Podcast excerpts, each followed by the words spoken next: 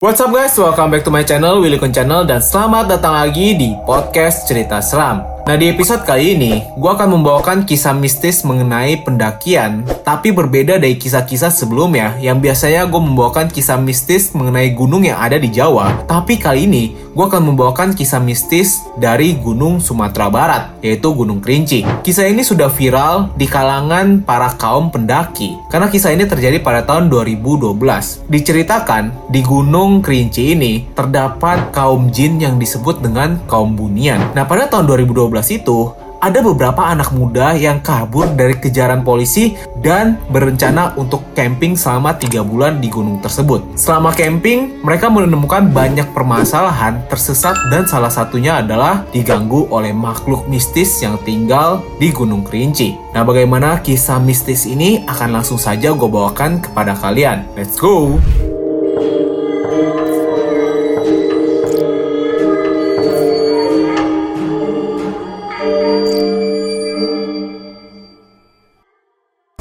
Ingin sedikit bercerita pengalaman menjelajahi hutan kerinci sebelat tahun 2012. Dua minggu kami lalui merabahaya, binatang buas, hal mistis, kelaparan, dan tersesat. Itu sangat mudah terjadi di gunung ini. Aku orang Sumatera Barat, kampungku di pesisir selatan. Kenapa kami bertualang? Ceritanya gini, pemuda kampungku ada masalah pada kantor polsek setempat karena motor ditilang di depan pintu rumah. Sungguh ini perilaku tidak etis sekali. Lalu pemuda menyusun rencana untuk demo dan terjadilah demo besar-besaran karena banyak warga yang kesal atas ulah atau tindakan polsek setempat. Demo tak terbendung, akhirnya dari demo kantor polisi pun hancur. Komputer dan alat-alat lain lebur, tahanan banyak yang kabur pada malam itu. Paginya, polisi dari Sumatera Barat semua turun cari pemuda di kampungku. Semua pemuda yang ada ditangkap, bersalah maupun tidak. Ini yang kami takutkan. Suasana lagi panas-panasnya, semua hal bisa terjadi.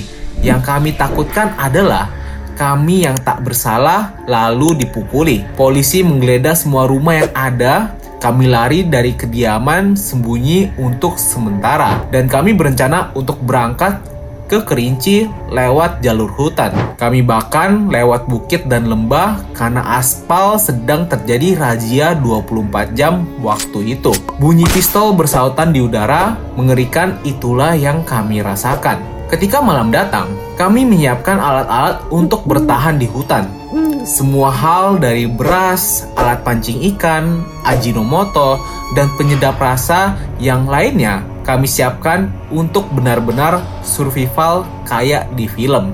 Tapi kali ini di dunia nyata. Kami mulai berjalan pada malam itu. Oh iya, kami bertiga.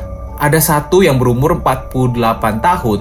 Bapak inilah yang penunjuk arah jalan kami di hutan. Bapak ini berpengalaman di hutan karena dulu beliau cari garu atau gaharu di hutan. Gaharu atau garu adalah sejenis kayu mahal per kilonya mengalahkan emas.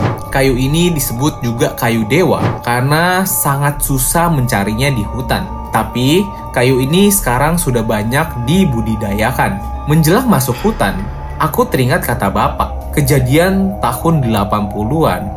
Di hutan kerinci sebelat banyak orang yang meninggal dimakan harimau. Totalnya yang aku tahu, ada tujuh orang meninggal secara sadis. Ada yang meninggal karena mereka cari balok kayu di hutan kerinci.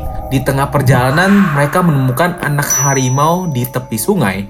Dan salah satu temannya mencuil anak harimau itu dengan kakinya. Lalu anak harimau itu mengerang seperti memanggil induknya. Semenjak itu mereka diteror oleh harimau. Pada malamnya, mereka tidur di camp tenda dari alas kayu, kemudian atapnya terpal. Lalu pada saat tidur, malamnya itu salah satu dari mereka diterkam di leher lalu diseret ke semak-semak. Temannya semua panik dan memilih pulang. Dan ketika warga mencari, hanya tulang belulang yang tersisa. Oh iya, aku lanjutkan ceritaku. Singkatnya, kami masuk hutan vegetasi dan mulai rapat dengan lebatnya pepohonan. Kami bertemu lagi dengan tiga orang lainnya yang mau berangkat ke Kerinci juga. Ini orang bertiga termasuk buronan polisi. Namanya tercantum karena ikut demo. Ah, kami tak peduli, malah kami senang ada teman yang mau bergabung biar bisa tolong-menolong apa pun yang terjadi dalam hutan penuh misteri ini. Singkatnya, kami sering camp di hutan dan jalan-jalan tak ada hal yang aneh. Tak terasa satu minggu berjalan, tibalah di pertengahan hutan antara Sumatera Barat dan Jambi. Di sini, kami banyak sekali melihat jejak kaki harimau seluas piring nasi. Kami benar-benar takut dan melihat hal itu.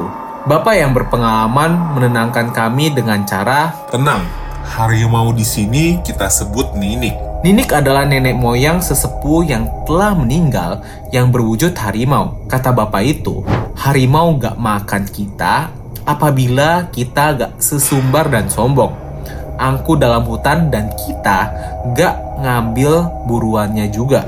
Bapak ini sangat sering ketemu si belang, tapi sebelang malah santai pergi katanya. Jejak rusa, kijang, tapir menghiasi jalan kami. Bermacam jenis kera, siamang, seakan berbunyi mengikuti langkah kami yang agak takut. Di sini, kami menemukan keanehan jejak manusia tak pakai sepatu, jejak orang pandak Pandak adalah manusia setengah kera yang dicari peneliti asing di hutan kerinci sebelat dan belum tahu keberadaannya sampai saat ini. Tapi, orang pandak sering ditemukan penduduk lokal. Orang pandak berbentuk pendek, bahunya lebar, jejaknya luas tapi pendek, dan pastinya berbulu. Ini tentu bukan manusia, karena jarang sekali kami lihat jejak manusia di tengah hutan ini selain pemburu, dan itu pun sangatlah jarang. Kami menemukan jejak ini dekat rawa-rawa yang ditumbuhi pohon salak, kata bapak yang ahli navigator darat ini. Orang pandak sangat suka makan buah salak hutan. Jejaknya masih basah menandakan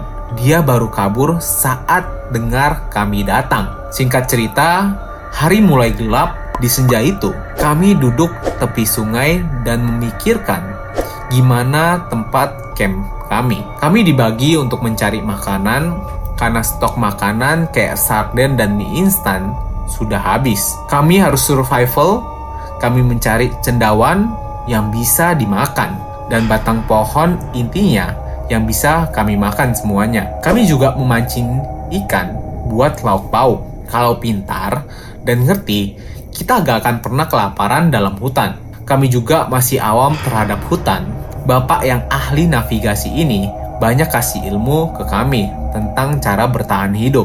Singkatnya, kami sudah mendirikan tenda di tengah sungai. Sungai ini berbentuk seperti pulau. Di tengahnya daratan dan di pinggirnya itu sungai.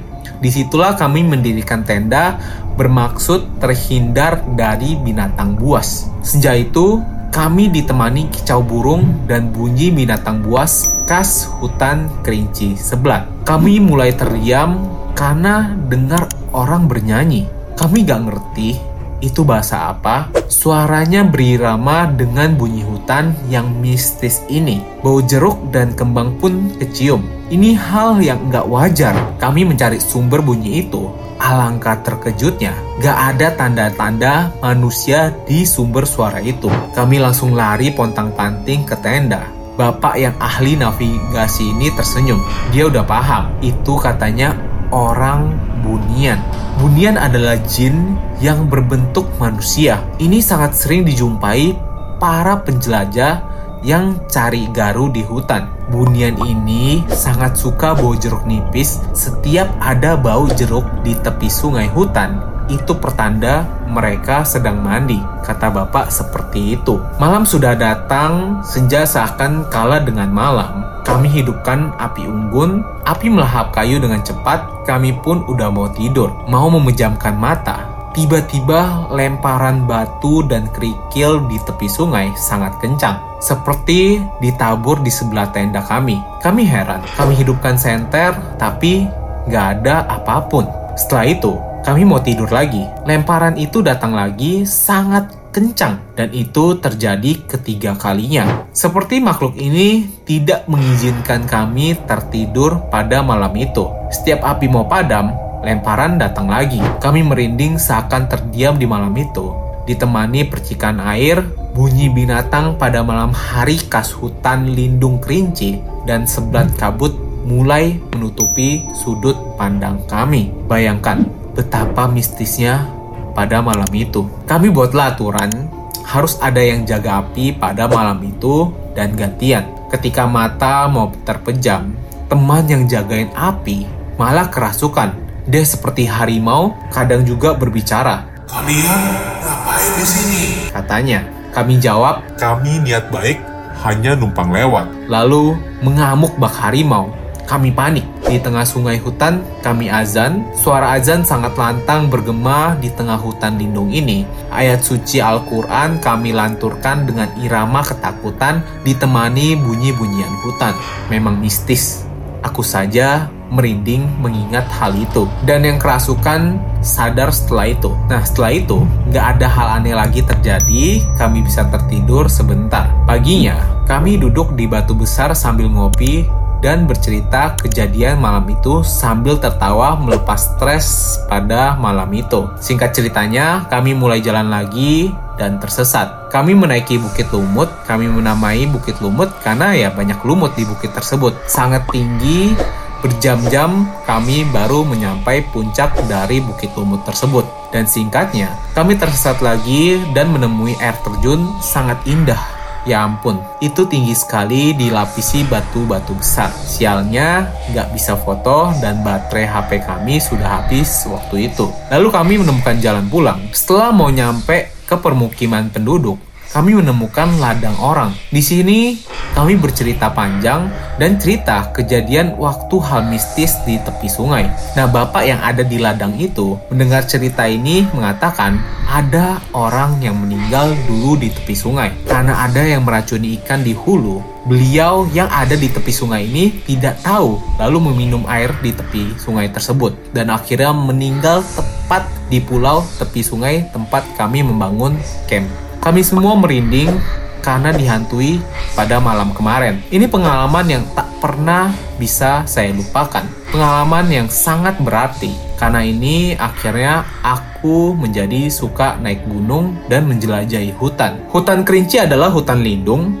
Satuannya endemik masih terjaga. Saya mendengar cerita dari orang-orang yang sudah tua yang kerjanya dulu cari gaharu. Banyak pengalaman mistis yang mereka ceritakan. Semoga hutan ini terus terjaga. Salam lestari. Oh iya, tiga bulan kami menetap di dalam hutan kerinci. Pemuda dan polisi akhirnya berdamai. Ini pengalaman pribadi menyusuri heningnya hutan lindung kerinci sebelah. Cerita ini juga gak asing bagi para pendaki Indonesia, dikarenakan cerita yang saya tulis ini banyak dipost di akun-akun besar gunung yang ada di Indonesia. Kalian boleh percaya atau enggak, cerita ini murni yang saya alami. Oke, maaf juga ya kalau misalnya cerita yang ini berbeda dengan yang di Instagram. Ada hal yang saya tambahkan, ada juga yang belum sempat saya masukkan di dalam tulisan kali ini. Nah itulah cerita yang diceritakan mengenai Gunung Kerinci